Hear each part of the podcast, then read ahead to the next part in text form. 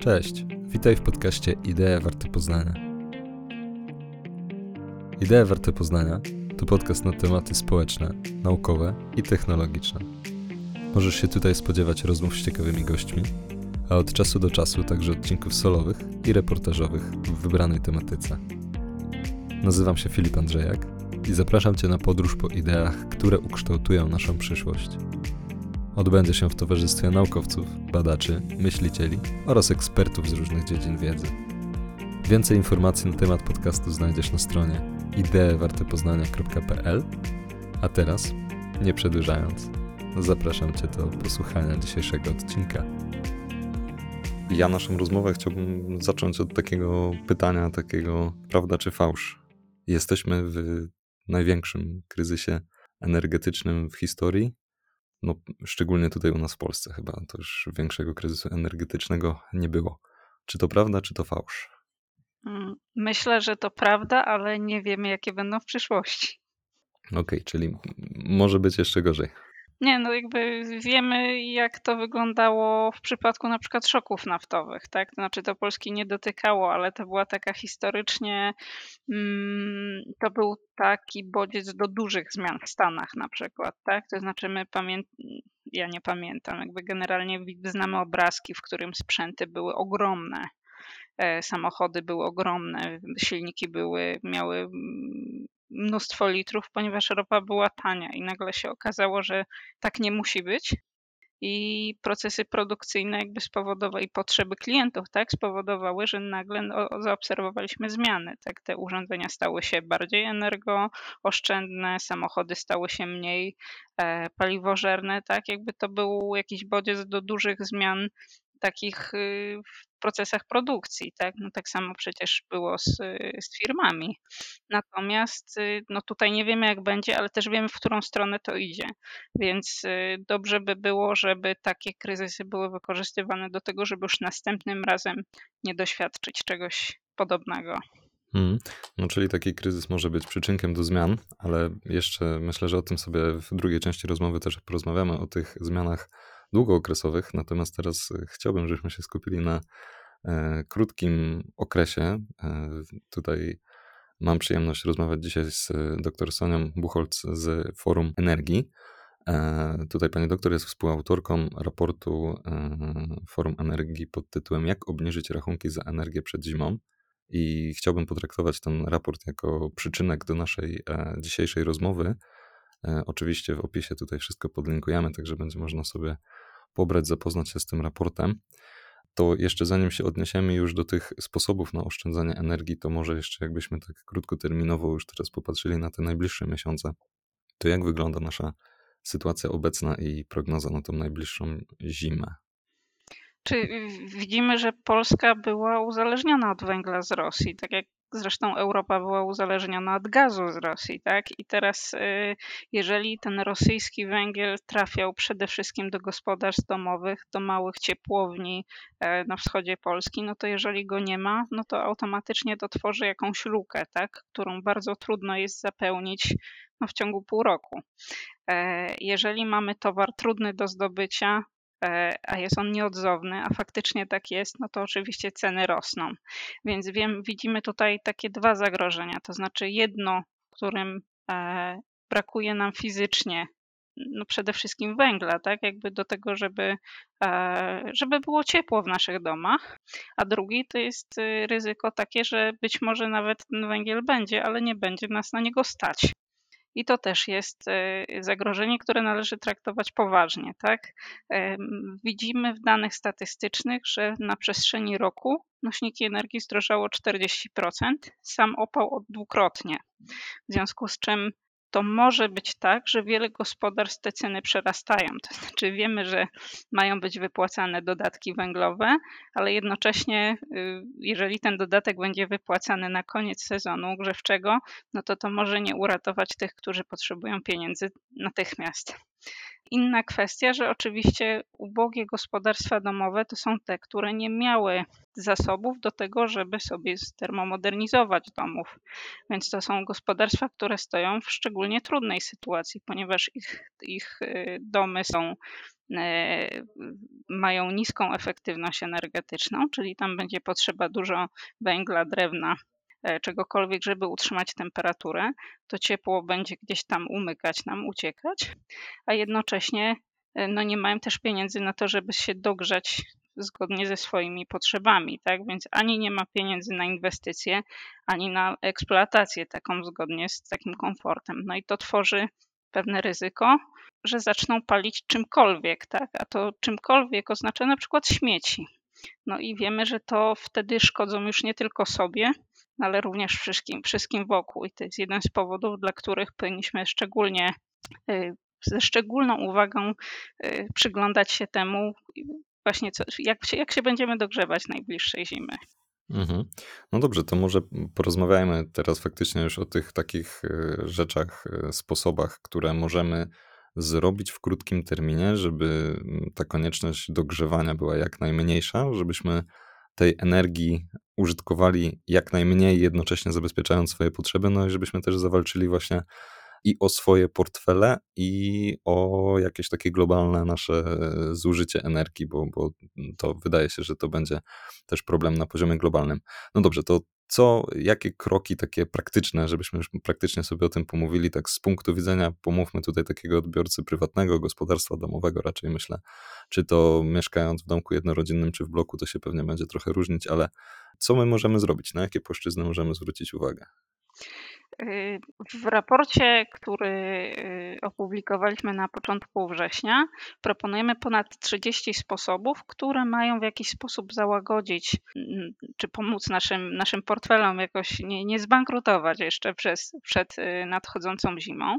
No bo my sobie zdajemy sprawę z tego, że tak naprawdę wśród rachunków um, za energię 80% tak mniej więcej to jest ciepło, czyli należałoby zwrócić uwagę w szczególności na to, jak w jaki sposób się dogrzewamy ogrzewamy, no ciepło i ogrzewanie wody to jest takie, taka jedna, jedna część. Drugą jest energia elektryczna, czyli prąd. I teraz y, ciepło jest tą większą częścią i tam przede wszystkim kierujemy naszą uwagę. Żeby sobie to zagwarantować, to tak naprawdę powinno się kompleksowo stermomodernizować swój dom. I my sobie oczywiście w pełni zdajemy sprawę z tego, że w obecnych warunkach to jest trudne do wykonania lub wręcz niemożliwe jakby w horyzoncie powiedzmy miesiąca czy półtora do nadchodzącego sezonu grzewczego. E, wiemy, że to jest bardzo trudne, bo to jest kosztowne, ale też brakuje pracowników, brakuje materiałów. Te materiały budowlane bardzo zdrożały ostatnio. Czyli ta porada na zasadzie e, ocieplić dom no jest słuszna i dobra, ale pewnie w trochę dłuższej perspektywie powinniśmy ją rozpatrywać i więcej czynników. Znaczy ona, ona jest uzasadniona, to znaczy ocieplanie domu jest właśnie tym, co pozwoliło by y, długofalowo jakby zmniejszyć rachunki, ale jest mało y, precyzyjna i no jest no, nie do realizacji, zwłaszcza masowo, tak, w horyzoncie nad no już powiedzmy października, tak.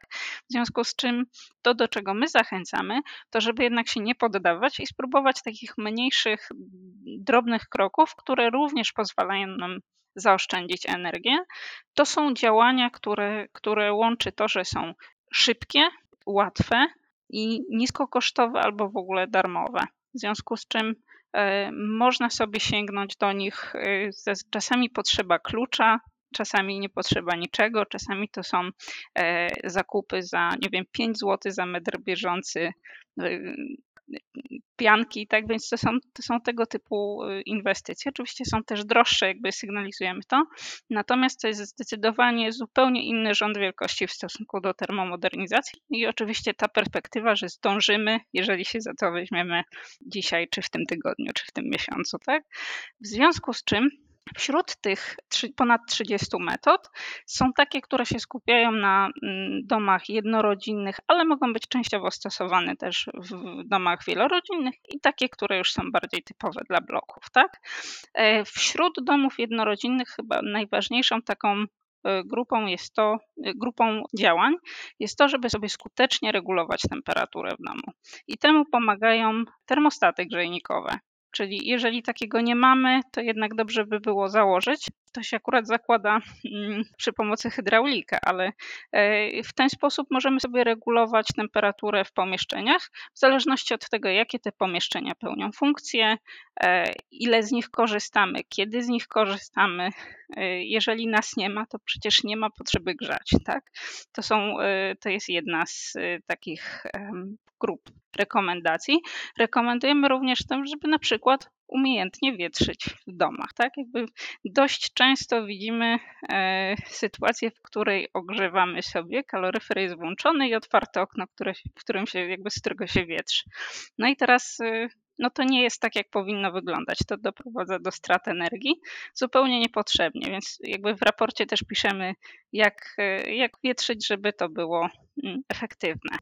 E, zachęcamy do zerknięcia do swoich okien, bo jeżeli Państwo mają okna trochę nowsze, to tam jest taka, mm, takie miejsce, w którym można sobie dostosowywać okna do pozycji letniej lub zimowej, co decyduje o y, wentylacji, cyrkulacji powietrza tak, między pomieszczeniem a zewnętrzem, więc to są tego typu działania. Oczywiście jest cała grupa działań związana z y, taką większą izolacją domu, to znaczy to już są czasem trochę droższe działania, jak e, w domach jednorodzinnych, jeżeli ktoś ma e, poddasze nieużytkowane, no to tam można sobie mm, wełnę mineralną położyć, tak, jakby samodzielnie. Oczywiście, gdyby to było poddasze użytkowe, to ta procedura będzie trudniejsza. Natomiast to są tego typu działania, ale są też tańsze, jak na przykład zaizolowanie przy pomocy taśmy okien. Izolacja rur, które, które prowadzą ciepłą wodę przy pomocy otuliny. No to są kilkudziesięciozłotowe inwestycje zazwyczaj, które pozwalają nam mm, już pewne oszczędności poczynić. Będziemy również zachęcać do tego, żeby przejrzeć i ewentualnie naprawić instalację grzewczą, co zazwyczaj jakby jest związane z bezpieczeństwem w domu, tak? Bo jakby to się i tak wykonuje. Natomiast oczywiście, jeżeli mamy ten sprzęt sprawny, to on na pewno będzie efektywniej grzał, w związku z czym będzie to dla nas tańsze. E, do tego odpowietrzniki, do tego ekrany zagrzejnikowe. To jest właśnie jedna z takich metod, którą, e, która jest wyjątkowo tania, dlatego że jeżeli mamy taki stary żeliwny grzejnik, to kładziemy za niego piankę, czy właściwie ekran zagrzejnikowy, czyli piankę z folią aluminiową na wierzchu. No i to pozwala odbić ciepło, tak żeby grzejnik nie grzał ściany, a żeby jednak grzał pomieszczenie. I teraz y, taka pianka kosztuje, czy taki, taki ekran zagrzejnikowy kosztuje jakieś 5 zł za metr bieżący. Więc to nie są duże inwestycje. Oczywiście te oszczędności też są kilkuprocentowe, to, to nie są rewolucyjne wartości. Natomiast jeżeli sobie kilka takich działań łącznie zastosujemy, no to już powinniśmy widzieć efekty. E, rekomendujemy też działania związane z oszczędnością ogrzanej wody, czyli na przykład, żeby zastosować perlator. Perlator kosztuje kilkanaście złotych. To jest takie urządzenie, które e, wprowadza do strumienia wody powietrze, w związku z czym wydaje nam się, że ciśnienie jest duże, a to tak naprawdę jest więcej powietrza niż wody i w ten sposób oszczędzamy wodę, oszczędzamy również energię na jej ogrzanie. I inna kategoria, czyli oszczędność energii elektrycznej, czyli jednym z takich działań, które rekomendujemy jest wymiana albo sprawdzenie, czy dobrze działa nam lodówka, ponieważ lodówka pracuje 24 godziny 7 dni w tygodniu, w związku z czym to jest mniej więcej jakieś 28% naszych rachunków za energię elektryczną. Więc jeżeli coś tam nie działa, e, jeżeli na przykład y, nie domyka się, nie jest szczelna i tutaj rekomendujemy test kartki papieru, żeby sprawdzić, czy, czy, czy jest szczelna mm, lodówka, no to oczywiście tam, tam też jest przestrzeń do jakichś oszczędności. W przypadku domów wielorodzinnych to jest trochę bardziej złożona sprawa, ponieważ my jako mieszkańcy nie będziemy w stanie, czy nie powinniśmy próbować e, samodzielnie tutaj nic robić. Tu jest rola zarządcy. Po pierwsze do tego, żeby sprawdzić, czy, czy na umowy z przedsiębiorstwem ciepłowniczym jest odpowiednia moc umowna, ponieważ to są takie parametry, które decydują o wielkości rachunku. Natomiast druga rzecz, czy te wszystkie ustawienia, które, które mamy w, w, w, bloku, jakby są odpowiednie, czyli odpowiednie do na przykład stopnia stermomodernizowania tego bloku, e, do warunków pogodowych, no ale również czy są, czy po prostu te, te urządzenia działają tak jak trzeba. Mhm. No tak, czyli jest tutaj szereg tych działań, tak jak pani mówi, że tutaj najważniejsze będą kwestie związane z ogrzewaniem i to jest ta największa część energii, jeśli dobrze rozumiem. E, czyli wszystko związane z kaloryferami, ogrzewaniem, wietrzeniem i tak dalej. Dużo porad na ten temat e, na pewno się w raporcie znalazło. E, druga kwestia to będzie ciepła woda, podgrzewanie tej wody, czyli po prostu no, też oszczędzanie tej wody, może mniejsza, krótsza kąpiel. No i trzecia kwestia, energia elektryczna i tutaj duże, warto mocno zwrócić uwagę na lodówkę, tak? Dobrze, tutaj te podstawowe kwestie. Tak, w największym stopniu tak, ale oczywiście są też, y, są też y, wymiana żarówek takich tradycyjnych na LEDy. Mm, tradycyjne żarówki zużywają więcej energii, ponieważ się grzeją i to grzanie żarówki jakby nie jest intencjonalne, po prostu to jest taka technologia więc LEDy tego nie mają. To też jest przestrzeń. Jest też y, kwestia związana z trybem standby, to znaczy my bardzo, bardzo lubimy z niego korzystać, natomiast on również pobiera prąd i przy starszych urządzeniach pobiera go zupełnie sporo, także tutaj też na pewno można sobie zoptymalizować. Mhm. E, no dobrze, to, to, to są na pewno sposoby, więcej e, Państwo znajdą w raporcie, także mm, zachęcamy, e, ale ja w tym miejscu chciałem spytać jeszcze o jedną taką kwestię, bo myśląc sobie już tak bardziej przez pryzmat indywidualny, ale bardziej globalnie, wiem, że jest problem z węglem. Pytanie, jak będzie kwestia wyglądała z gazem. E, czy takie działania, jak na przykład, e, jeżeli to możliwe, to wymiana e, kochanki gazowej na elektryczną, czy to ma sens w krótkim terminie? Czy pewnie tak, to znaczy y, na elektryczną, na indukcyjną, tak jakby y, to są z pewnością y, działania, w, no, w których zużywamy no, to paliwo, którego, czy nie musimy zużywać paliwa, które, które jest szczególnie problematyczne w tym momencie. Natomiast y, to zawsze jest też kwestia kosztów, tak? No bo to, to są, to jest y, kosztowne. Mm, druga rzecz jest taka, że oczywiście zawsze zależy od naszych wzorców użytkowania. No też trzeba, trzeba na to brać poprawkę. My zachęcamy do tego, żeby oczywiście używać takich rozwiązań, które są e, najbardziej e, energooszczędne, no ale jednocześnie trzeba sobie zdawać sprawę, że nowoczesne urządzenia są droższe niż te starsze, tak? Więc tutaj, e, jeżeli ktoś jest, y, czy jeżeli istnieje zagrożenie, że jest ubogi energetycznie, to też ta przestrzeń jest mniejsza.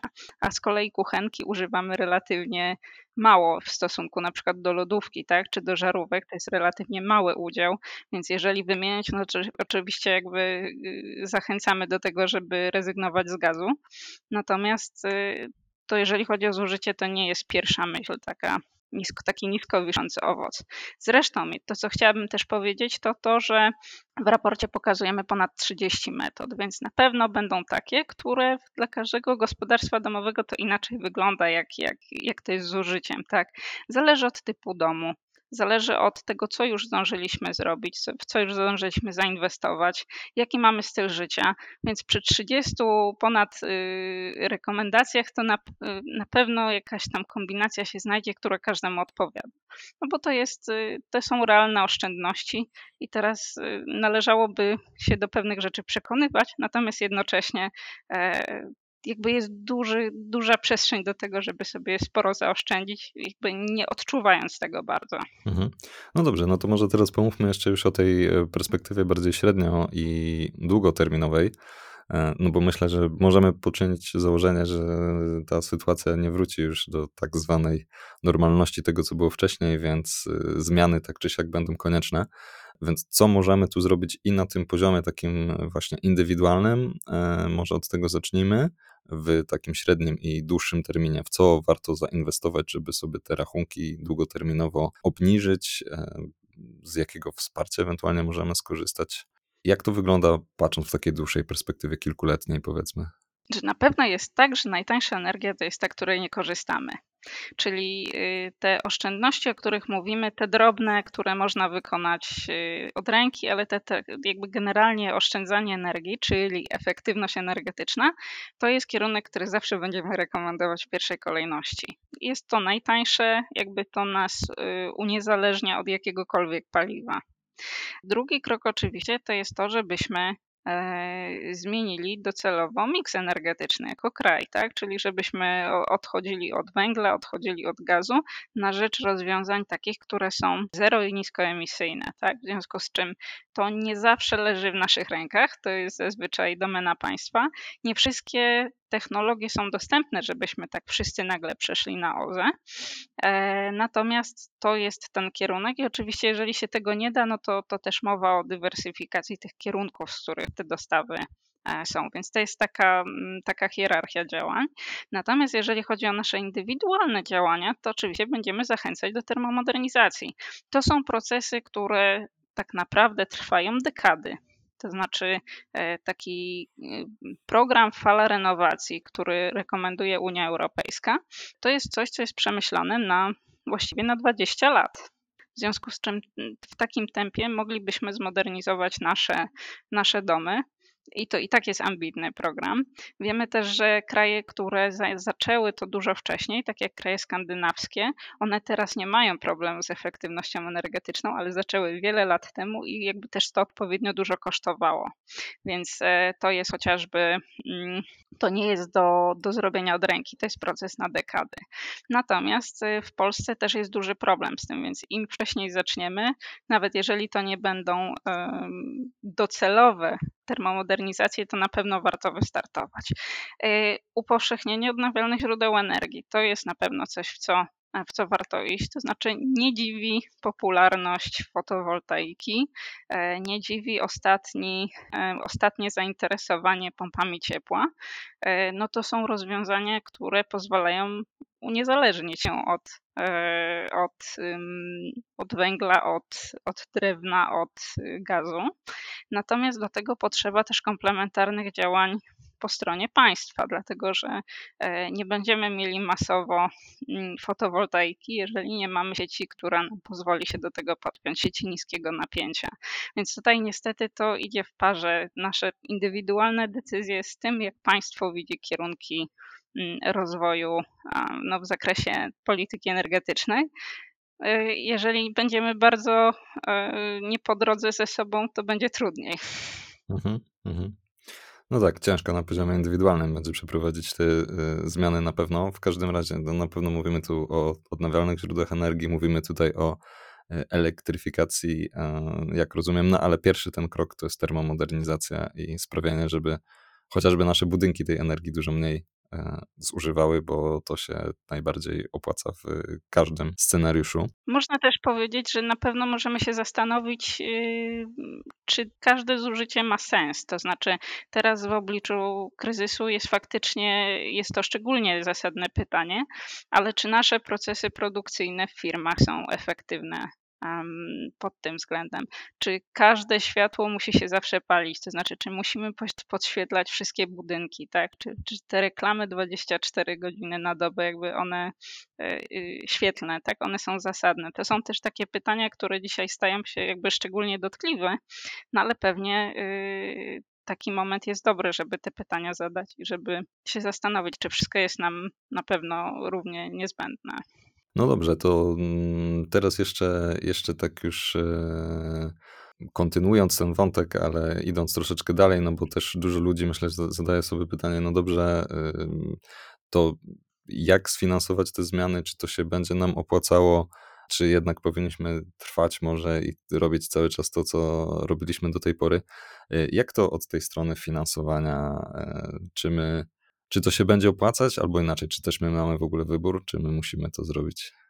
Czy energia taka konwencjonalna z takich źródeł kopalnych, ona będzie coraz droższa, to znaczy e, nie ma, znaczy odchodzimy od niej, tak? Nie ma powodu, żeby ona była żeby ona była e, taniejąca. E, też odnawialna jest coraz tańsza, jakby zaraz z, z, jednym zastrzeżeniem. E, koszty inwestycji są coraz niższe i ta energia, jakby koszty eksploatacji też są coraz niższe, więc tutaj będzie taka, takie nożyce, to znaczy energia ta konwencjonalna będzie coraz droższa. No ona też jak się okazuje nie jest tak pewna, jak nam się wydawało. E, energia odnawialna jest coraz tańsza. E, zastrzeżenie jest takie, że oczywiście mamy teraz ten efekt spiętrzenia, tak? Jakby widzimy, że y, cały świat jest zainteresowany zainteresowany e, fotowoltaiką. W Europie nie produkuje się tak dużo pomp ciepła, żeby zaspokoić popyt Europejczyków, w związku z czym efekt jest taki, że kupujemy je najczęściej z Chin, one są drogie i jeszcze trzeba na nie czekać, tak? Więc gdyby nie to, że jakby nie produkujemy ich odpowiednio dużo i gdyby nie to, że jest takie spiętrzenie zainteresowania, to pewnie byłoby jeszcze taniej, tak? Teraz jest taki moment y, przesilenia i to się stąd bierze. Czyli pewnie możemy liczyć na taką kompensację też w przyszłości, że to będzie jeszcze tańsze. Na zasadzie, no teraz już wszyscy, dla, dla wszystkich na rynku jest to oczywiste, że jest duże zapotrzebowanie, więc na pewno też y, ta podaż, y, to zajmie trochę czasu, ale ta podaż też powinna się zwiększać i to też powinno wpływać na ceny w dłuższym okresie. Tak by wskazywały prawidła ekonomii, tak? Oczywiście, jeżeli ktoś wymienił piec rok czy dwa lata temu przy wsparciu publicznym, wymienił go na piec y, węglowy albo, albo ogrzewanie gazowe, no to oczywiście będzie miał zrozumiały opór, no bo może się czuć w pewnym sensie zmylony przez jakby niewłaściwe kierunki państwa. Znaczy, to jest całkowicie zrozumiałe, że też nie będzie miał chęci do tego, żeby po dwóch latach znowu inwestować w jeszcze nowszą technologię. To jest oczywiście bardzo problematyczne i może wywoływać niechęć. E, natomiast jeżeli ktoś już powoli, jakby jego piec y, kończy bieg, tak, jakby mm, po iluś tam latach, no to, to należałoby się zastanowić nad technologią, która jest dostosowana do, do domu, no ale jest też przyszłościowa, tak, taka, której koszty eksploatacji w przyszłości będą rozsądne, a niestety nie możemy tego powiedzieć o gazie na ten moment. No dobrze, czyli e, wiele zmian przed nami, zdaje się nieuniknionych, no ale miejmy nadzieję, że jakoś uda nam się tę transformację przeprowadzić z różnych względów, bo tu e, i względy geopolityczne, jak wiemy, i względy klimatyczne e, są istotne, no ale też po prostu to, żebyśmy zadbali o siebie, swój portfel i swoje wydatki. Z pewnością jakby na transformację jest bardzo wiele pieniędzy co do zasady, to znaczy są e, środki europejskie, są środki, które Polska uzyskuje w ramach e, e, handlu, systemu handlu emisjami. I mamy też budżet krajowy, tak? Jakby z tych programów wsparcia jest dość dużo. Nie mają jakby spektakularnego budżetu, znaczy można by było chcieć więcej, natomiast w raporcie też zachęcamy do tego, żeby zerknąć, jakby być może kwalifikujemy się do takiego wsparcia. E, to jest wsparcie na wymianę źródeł ciepła, na termomodernizację, na odnawialne źródła energii. E, prawdopodobnie jak e, rozpoczną się nabory na no, nowej perspektywy jakby regularnego programu z regularnego budżetu europejskiego, tam również się znajdą pieniądze na termomodernizację, w związku z czym być może nie trzeba robić tego wyłącznie z własnej kieszeni. Bardzo dziękuję za dzisiejszą rozmowę. Jeszcze raz y, zachęcam tutaj do y, pobrania raportu, sprawdzenia i zastosowania wszystkiego, co możliwe, żeby tej zimy energii jak najwięcej zaoszczędzić y, i jak najbardziej zaoszczędzić swojego portfela. Miałem dzisiaj przyjemność porozmawiać z dr Sonią Buchholz z Forum Energii. Dziękuję bardzo. I to już wszystko w dzisiejszym materiale. Jeśli nie chcesz przegapić kolejnych odcinków, to zasubskrybuj proszę Ideę Warte Poznania na swojej ulubionej platformie podcastowej.